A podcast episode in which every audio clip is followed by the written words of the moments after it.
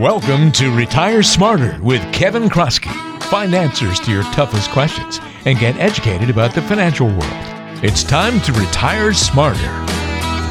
Thanks for joining us on another Retire Smarter podcast. Walter Storholt here alongside Kevin Kroskey. He's the president and wealth advisor of True Wealth Design, serving you throughout Northeast Ohio with offices in Akron and Canfield. You can find us online at truewealthdesign.com. Kevin, hope things are going well for you this week. Great to chat with you once again. Likewise, Walter. Things are well. Professional football season is back in, and I'm happy. Yeah, as we record this, you're geared up for another season. And are you a Browns fan? I mean, is, is that pretty much a given? Uh, Walter, Walter, don't insult me, please. I'm a Steelers fan. Oh, Steelers okay? fan. Okay, all right. I didn't know they're in that kind of that Northeast Ohio area. Aren't you, it's divided loyalties there, right? No, I mean we're in the heart of Browns country oh, okay. here right. in Akron. Our Canfield office, closer to Youngstown, is kind of the dividing point. But I grew up in Western Pennsylvania and came out here for grad school, you know, more than 20 years ago, and been here ever since. So, obviously, love it out here. That's why I stayed. And the cities are very similar. I mean, they're they're still very very gritty cities. Well, that's what leads to good rivalries, right? Yeah, well, uh, maybe we used to have that. I'm not sure. it's coming back. It's coming back. Too Good. Well, there's only one way to go, right? That's right. That's right. Oh man, that's too funny. Well, so the local area has adopted you, though, right? They don't hold it against you that you're a terrible towel waver. Um, we have some fun. Okay. So as long you know, as it stays at that level, uh, right? yeah, yeah, no, completely, completely. I do believe it or not, I do root for the Browns when they're not playing the Steelers. They need all the the rooting and the helping that they can get. There you go. Well, as a fan of, I live in North Carolina, but I've been a fan of New Jersey and New York sports teams my whole life. So I know the feeling of kind of being a little bit of that outsider. But same thing, you root for the local team as long as they're not playing the one that's in your heart. So we will uh, we will allow that. Well, we uh, to use a fun pun, We'll try to deliver some hard hitting financial information on today's show in honor of the beginning of football season. But no, actually, we're going to try and boil things down into a much easier to understand approach here on one of the questions about retirement that I think it's very hard to get a good answer if you just Google this online, Kevin. It's one of these things where there's kind of a nebulous answer. There's not an exact science to it, so it seems. And so I'm curious to get your thoughts on this. And something I was actually talking with my folks the other day about, about how much money they're going to need in retirement. What kind of income do you need? And my mom kind of just randomly came up with this thought of, well, I heard you need 80% of your regular income in retirement. It was just sort of this figure she pulled out, but she couldn't put her finger on, you know, why she came up with that number, whether that was accurate or not. It was just sort of what was in her mind. So let me ask you, is that an accurate number to pick for how much income you're going to be in retirement? How does that conversation usually shape up with folks? Yeah, if it's accurate, it's usually by chance rather than by design. So okay. it's one of those rules, though, and there's about seven that I've identified and have written a lot about and actually and assembling into a book that should be out the fall of 2018. I'm, I'm, kind of calling it Retirement Rules Gone Awry. We'll see if that title sticks. But one of them is this spending rule that you're going to need 80% of your pre retirement income in retirement. And basically, the theory goes that, hey, you're not saving in your 401k or your IRA, you're not paying payroll taxes anymore. So you don't need 100%, you only need 80%. And I say that that is only going to be accurate by chance just based on a lot of experience and actually looking at the numbers for several, you know, we serve more than 170 families and literally running the numbers for them, understanding their current lifestyle, looking at their current spending, and then how it's likely to change over time. And then not only doing that up front, but then monitoring these plans for people as they get into and throughout retirement. So practically speaking from experience, it just doesn't hold water for most of our clients. Now, for those that it does hold true, there's a segment of the population, I'll call them kind of middle America, if you will, and middle may sound, I don't want to say okay, but when you look at the statistics, you know, middle America is basically household income less than $60,000 a year. So it's not that much money. In middle America, generally, you know, those typically aren't our clients. So for those people, the middle America people, you know, that probably holds true. You know, they're going to need, they're spending their take home pay. They're going to need to keep spending it all the way throughout retirement and they're going to have some costs that are increasing. But those people are really typically the only people people that it does apply for unless it's purely by chance. Okay, so purely by chance is where you will find that that's an accurate summation of how much income you're going to need in retirement. So, where do we go from here? If that's not really going to be that accurate of a model, what do I tell my mom? Tell me, Kevin. yeah, to tell your mom she needs to run the numbers, Walter. I'll break it down by some categories here. So, I talked about how the savings and the payroll taxes are going to go away, but think about some other changes that you're going to have in retirement. So, one of the biggest ones is healthcare is going to be different. So you may go in and be on, say, Cobra and stay on your employer plan for up to 18 months after you retire.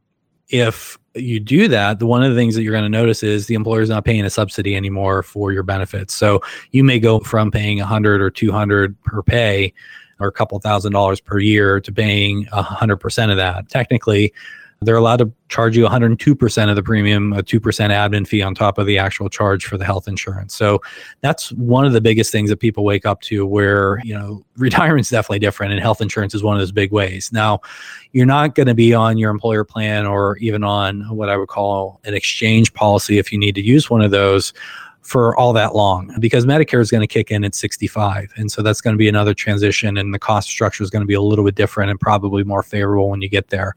But that being said, you know, that's a big difference because when you're working, the health insurance is being subsidized generally by your employer and also being deducted pre-tax from your pay.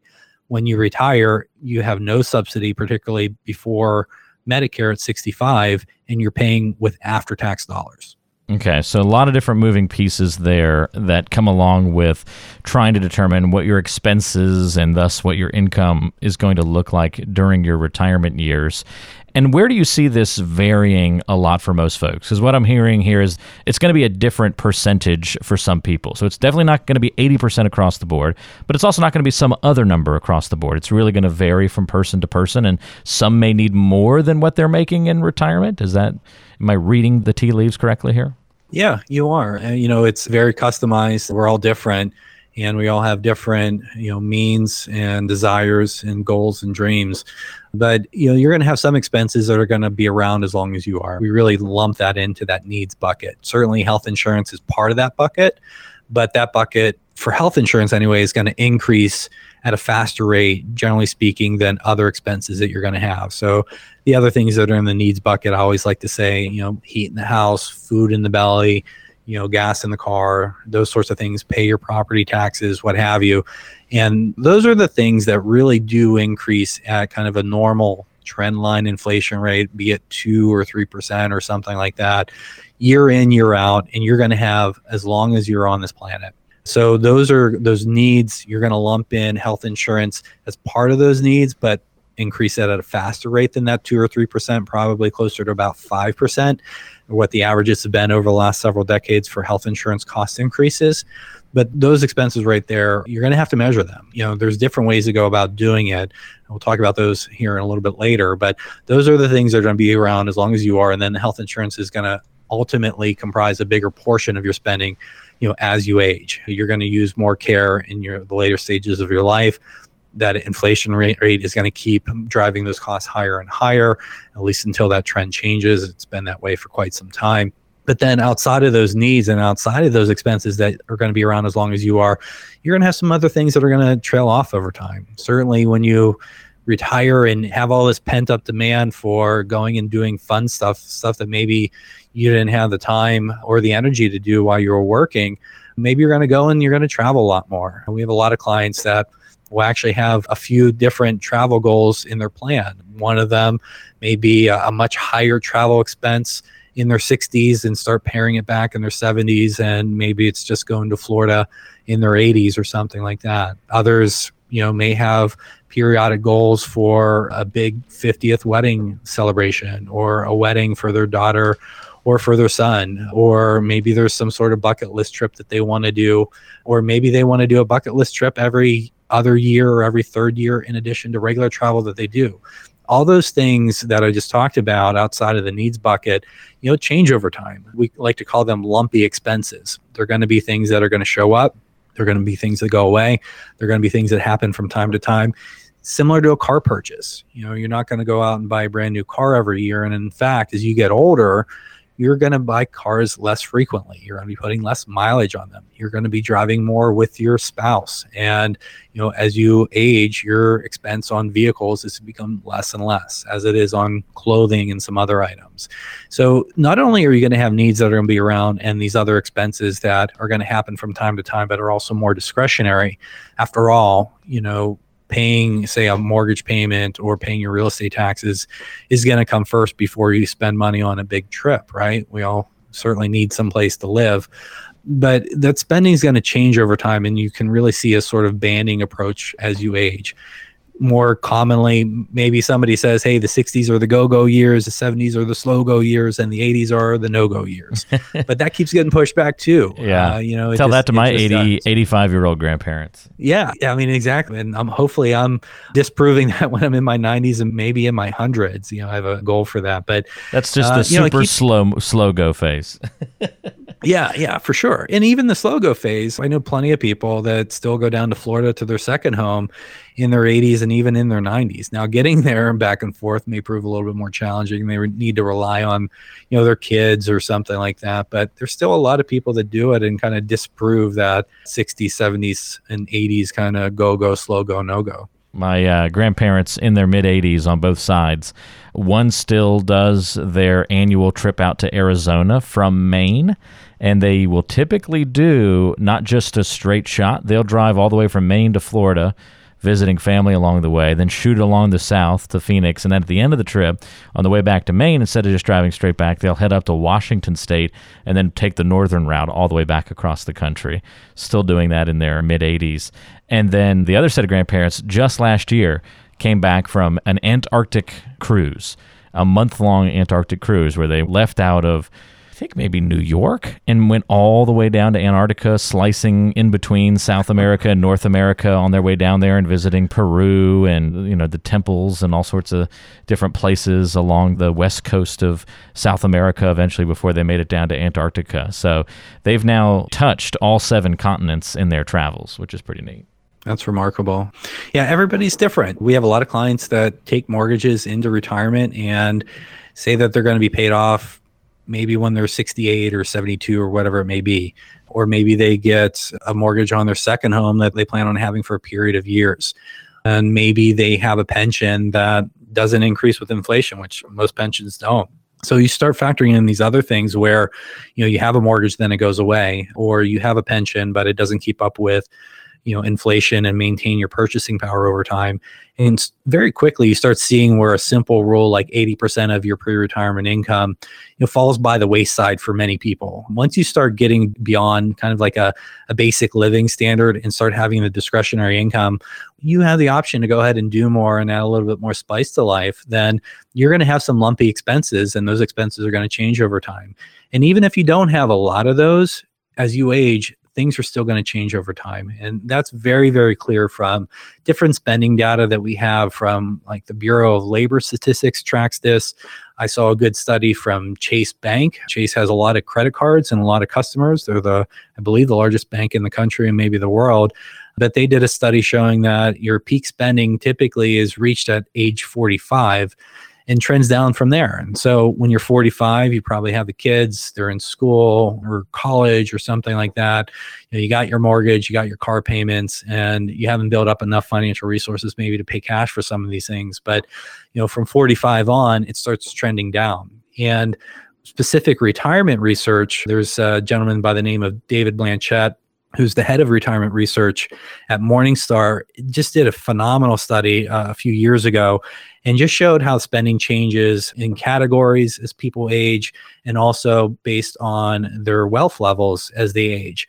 And one of the things that applies to a lot of the clients that we serve is say a high income retiree as they go through their 60s 70s and 80s even as they're slowing down you know maybe they're not spending as much money on themselves for their own experiences their own travel or taking you know family on a family vacation or whatever it may be. Their spending may be similar or even the same but the character of it changes. They're giving more money to charity. They're maybe giving money to their grandkids education when they're in college they can see with the benefit of hindsight that hey my financial life plan, my retirement plan, my investment plan worked out really well. I'm good. You know, I'm going to have more money. Some of this money that I have is going to be leave on money.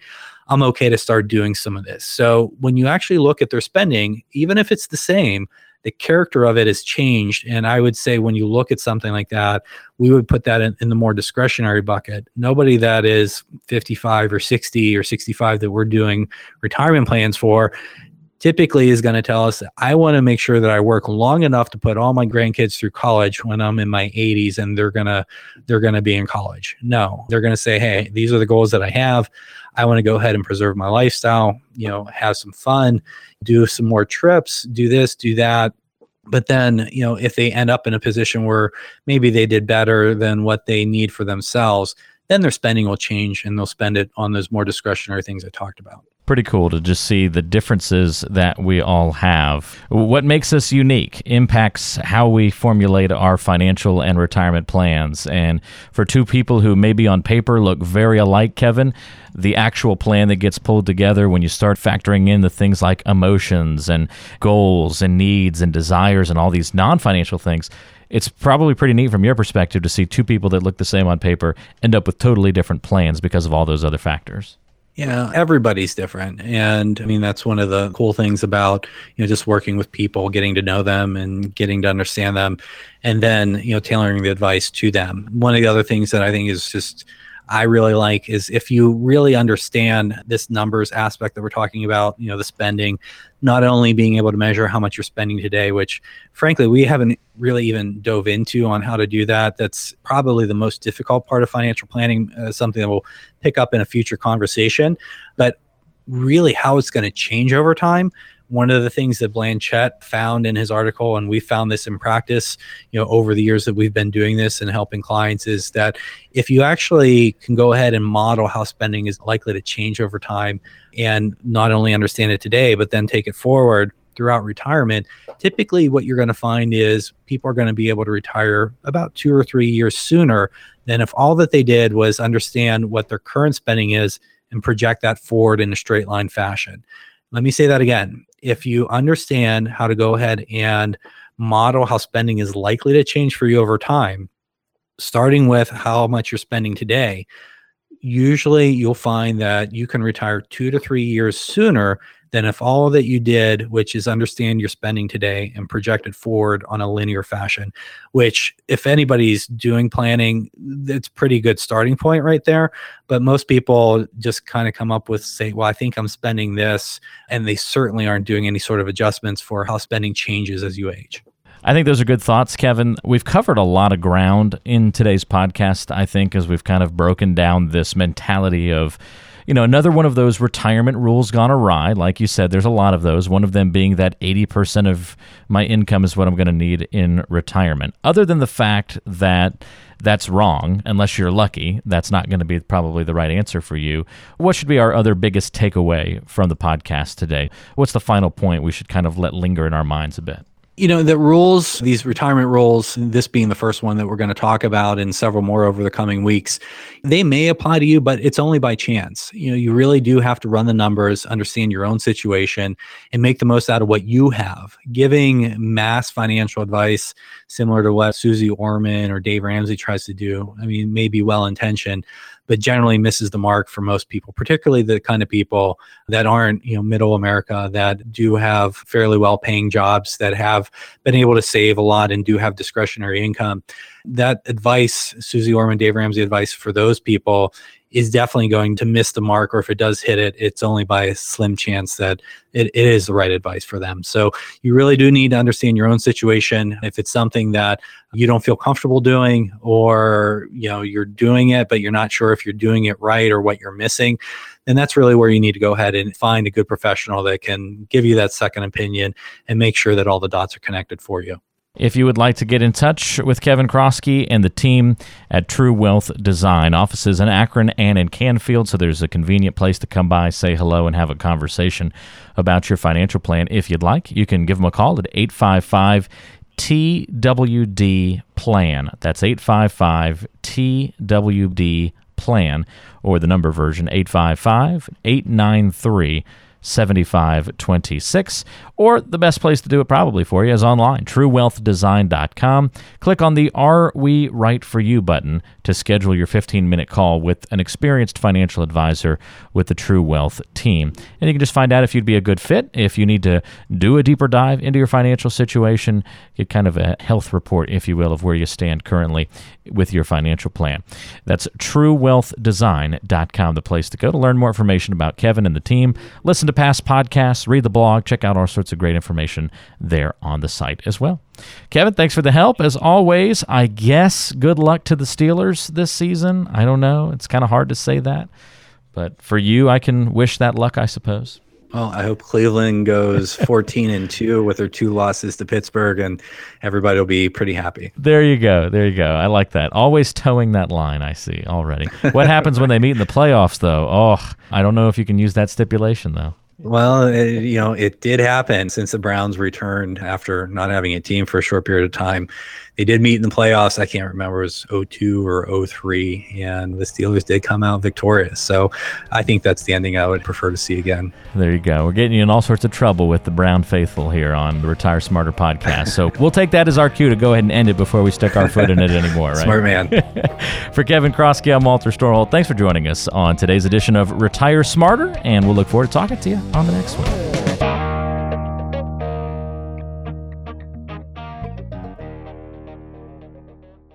Information provided is for informational purposes only and does not constitute investment, tax, or legal advice. Information is obtained from sources that are deemed to be reliable, but their accurateness and completeness cannot be guaranteed. All performance reference is historical and not an indication of future results. Benchmark indices are hypothetical and do not include any investment fees.